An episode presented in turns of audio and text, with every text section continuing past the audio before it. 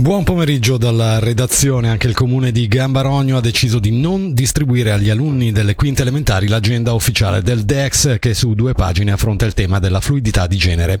In una lettera inviata dall'esecutivo ai genitori, riporta la regione si sottolinea come non si voglia mettere in difficoltà i docenti e di riflesso anche le famiglie e gli allievi.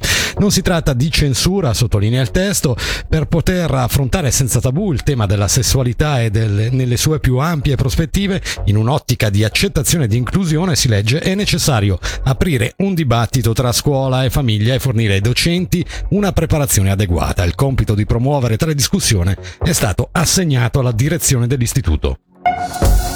È partita la campagna di reclutamento dei pompieri ticinesi che hanno organizzato una serata informativa pubblica per martedì 12 settembre in varie sedi.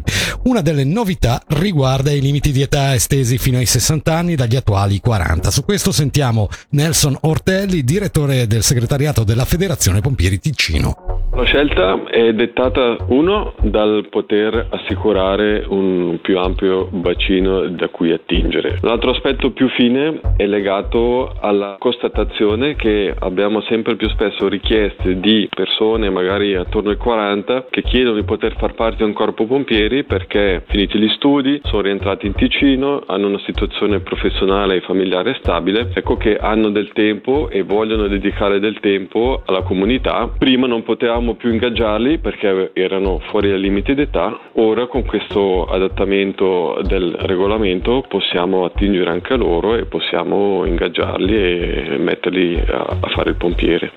Tutte le informazioni sulla campagna di reclutamento dei pompieri ticinesi sono sul sito www.diventapompiere.ch. Dal 7 al 10 settembre si terrà la trentesima edizione del Longin CSI di Ascona, appuntamento dedicato all'equitazione. L'evento, aperto gratuitamente al pubblico, prevede numerose competizioni nazionali e internazionali, nonché un'ampia offerta culinaria con la presenza delle eccellenze stellate del Ticino. Sentiamo Renato Bernasconi del comitato di organizzazione. Ci saranno i migliori cavalieri svizzeri che si contendono questo ambito traguardo della medaglia di campione svizzero dell'anno 2023 e parallelamente c'è il circuito amatoriale, il circuito 2 stelle, 4 stelle, dove i differenti cavalieri e amazzoni a seconda delle categorie svolgeranno 18 competizioni nell'arco di 4 giorni. Quest'anno la manifestazione ha le migliori premesse dal meteo alle nuove infrastrutture, ma soprattutto alla qualità dei cavalieri Infatti quest'anno avremo la fortuna di avere il miglior cavaliere al mondo che verrà ad Ascona, Henry von Eckermann, e rispettivamente ci saranno 20 cavalieri che si disputano nel 4 stelle che fanno parte dei migliori 100 cavalieri al mondo.